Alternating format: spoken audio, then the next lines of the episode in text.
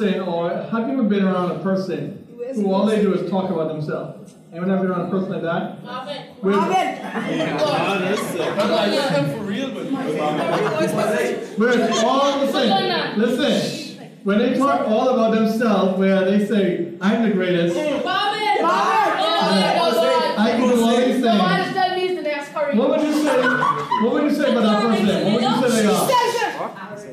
Arrogant, alright?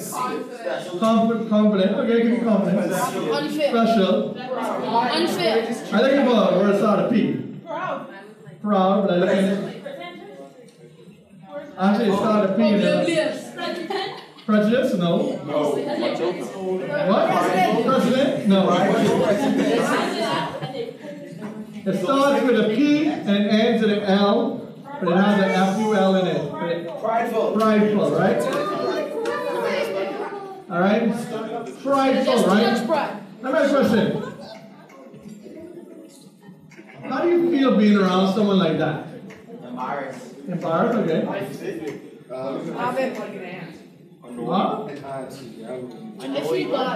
I feel God. I don't let him win. Okay, I I didn't feel get God. that. I That's don't why. need- I need to repeat that, right? All right. Um, okay, so prideful, right? Someone who is prideful, they have a lot of self-confidence. They may have a lot of self-confidence, or they may be low self-esteem because they have to build themselves up. What do you call a person who is humble? What's a humble person? They quiet. Huh? They slow. Bashful. A kid, you said? All right. What was it? Devon. Devon. Come up here a second. Devon, come up here a second. Pretty much. No, very much. All right, let's get the a hand. Actually, That's like, yeah. That's the widest thing Devon ever said in his life.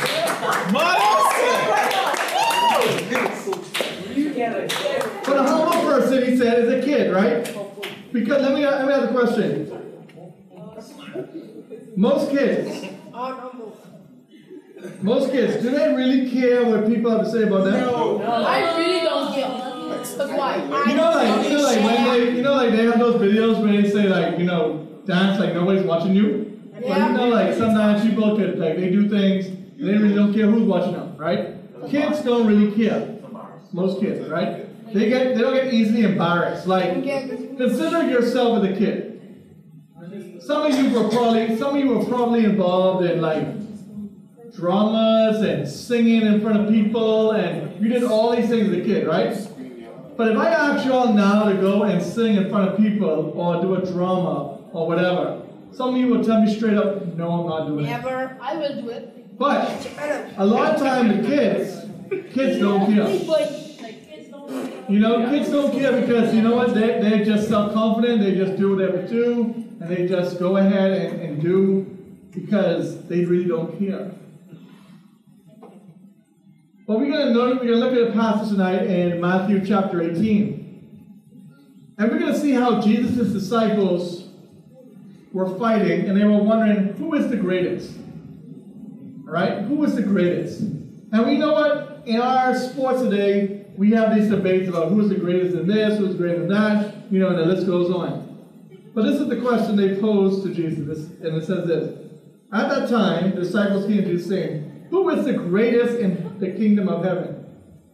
And calling to him a child, he put him in the midst of them. So, as the God said, Jesus came and he put a child in the midst of the disciples. And he said, Look at this child, all right? He wants them to look at the child. And verse 3 says this and said, Truly I say to you, unless you turn and become like children, you will never enter the kingdom of heaven. Now, is Jesus saying that adult cannot go into the kingdom of heaven? Is that what he's saying there? No, right? But what is he trying to say to them? Because the disciples have gone to this point where they are debating who is the greatest. You know, am I the greatest? You know, they're, they're fighting, hey, who's the greatest? I'm the greatest. No, oh, I'm the greatest. No, I'm the greatest. No, list goes on. But here it is, he's saying, look, unless you turn and become like children, you will never enter the kingdom of God. Now, listen, You know, we live in a world where we see racism. We live in a world where we see all these different problems. Let me tell you this a child is not born a racist, they're brought up to be a racist. A child is not brought up to not like someone when they're born. They don't, they, they, they don't come to the womb and say, I don't like this person. No, they're brought up not to like that person because they may have heard people talking about that person, and that's why they decide not to like that person. You see, children, they really don't care like how people see sometimes. But the problem is that they hear people say things, and that's how they change their mindset. And this is why it's so important as he's Jesus is talking, he's saying to the disciples, look, you need to become like this child. Because this child isn't fighting to see who's the greatest.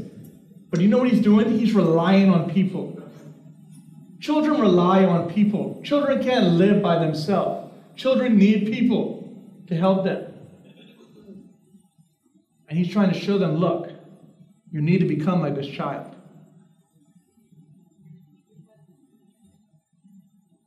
Because I think too many times in our lives, we sometimes get adults and we think we have it together.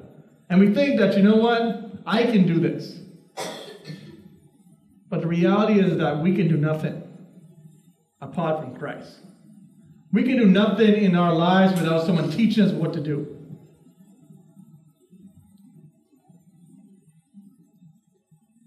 And truly I say to you, unless you turn and become like children, you will never enter the kingdom of heaven.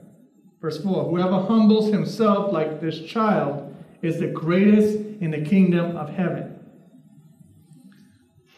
So you must humble yourself. You must understand that you need to be under people. You need to understand that you need to depend on people. And in this, as we talk about, you need to depend on Christ. We need to depend on Christ because this is how we can see who we truly are. Apart from Christ, none of us in this room are nothing. We need Christ. When you were growing up, you needed your mother or your father, right? And the reality is, it is sad to say that some of you in this room don't have your mother and father.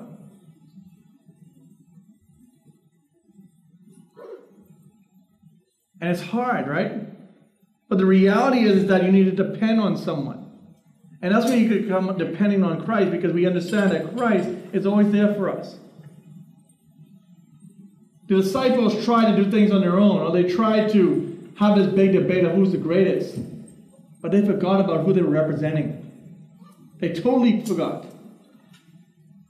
They totally forgot that, you know what? Why are we fighting about who's the greatest when we are with the greatest? Think about it.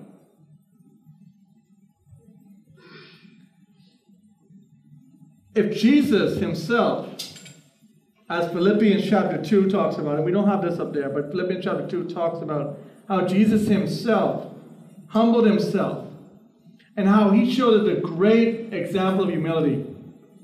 It says this in, in 2 verse 5, it starts and it says, Have the mind among yourselves which is in Christ Jesus who, though he was in the form of God, did not count equality with God a thing to be grasped. Basically, what it says, look, Jesus himself was 100% God and 100% man, right? He came to this earth. He humbled himself. He left everything in heaven to come to this earth. Do you think he came to this earth because he had nothing to do?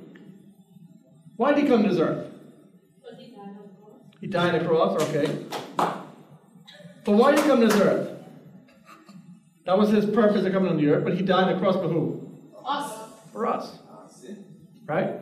Now, you know, I, I joked around at the beginning, just, you know, talking about, you know, let's be honest. If we could pick to live in a nice gated community where we could have the biggest gates and we don't have to worry about no one coming in, no robberies, nothing. If we could live in there, then change from where we live now, where would you want to live? You'd want to live. You'd want to live behind the gate, right? You don't live in a gay community, right? Because you feel safe. You feel, you know, you're safe in there. You feel like, you know what, this is where I want to go. You're not going to say, I'm going to leave this safety behind this gate to go somewhere where I'm worried about what's going to happen to my life. But Jesus Christ, that's what he did. He left the glory of heaven to come to this earth to not be born in the best, you know, place. Lowly, humble beginnings. Not to be treated like a king, which he was, but to be beaten. You know, when you consider what Jesus went through for us, the king being mocked, being whipped, beaten. When we consider that Jesus, when he went on the cross and he died, he died quicker than most people die on a, on a cross because of the beatings he had gone through and because of all that he had taken on him on for us, our sin.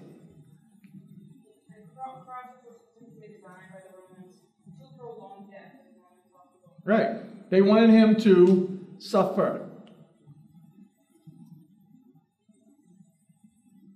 You know, how many of y'all ever had to go in school and they made you hold your hands up? Anyone ever been there? Anyone ever been there with it where you get in trouble with a teacher and teacher say, hold your hands up like this and you don't let them fall below the shoulder, you have to hold them up? Anyone ever been there? No? All right. What happens when your arms go below a certain point? What do you say? Put them up. Or come behind you and put them up, right? Imagine your hands are nailed like that. And you can't move, and your whole body is just like that. And you've already been beaten. You can't breathe. You got you got thorns on your head. This is what Jesus went through for you and me. He humbled himself. So why do we think that we should be arguing who's the greatest?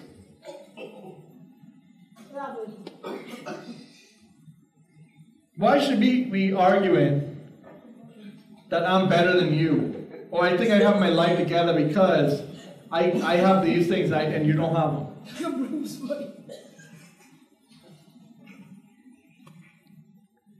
You see, verse 5 is very clear for us in Philippians chapter 2. It says this Have this mind, or some versions say, have the same attitude as Christ Jesus. And when we consider that and we consider to be like Christ and to be humble like Christ, that's the greatest example.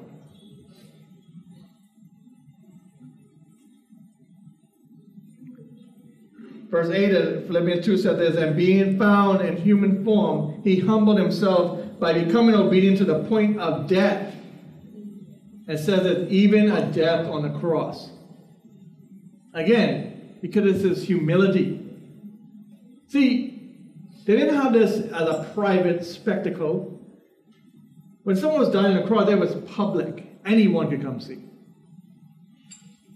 Anyone could come see it. And the people mocked him, spit on him.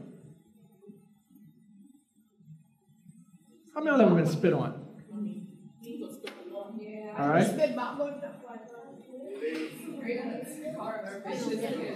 All right. That's it, right?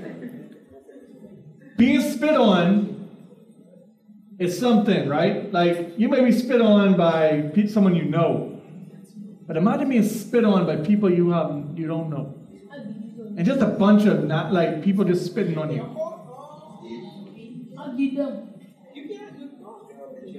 But listen, listen to this.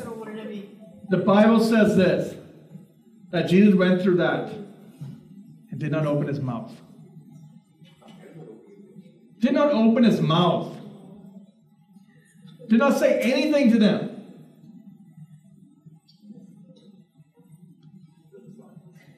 But yet, in our culture, If somebody does something to us, what do we want to do? Fight. Get revenge.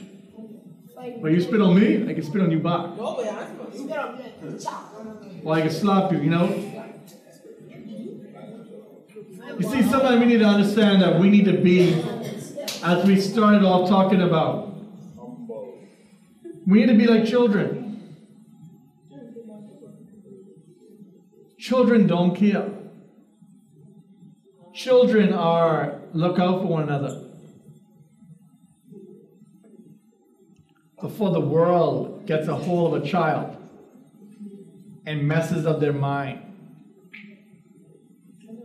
Because that's what happens. Whoever humbles himself like a child is the greatest in the kingdom of heaven. So, how do we apply this? We apply it this way. We need to become children again, that we don't care what people say about us. We need to be children again, that we don't care what people say about us. And when I say that, I'm talking about for us who call ourselves Christian, when people talk about us because of our faith, we need to take a stand no matter what. And we need to humble ourselves and realize that Jesus, God, is over us, and He's there for us. So I challenge you tonight that you would really consider your life and humble yourself. Don't be a proud person, but be a person like how Jesus himself was, who humbled himself even to death on a cross. Father, we thank you for tonight. We thank you for your love, thank you for your grace, your mercy. And Father, we pray that you continue to be honored in all that we do tonight. We just pray in Jesus' name.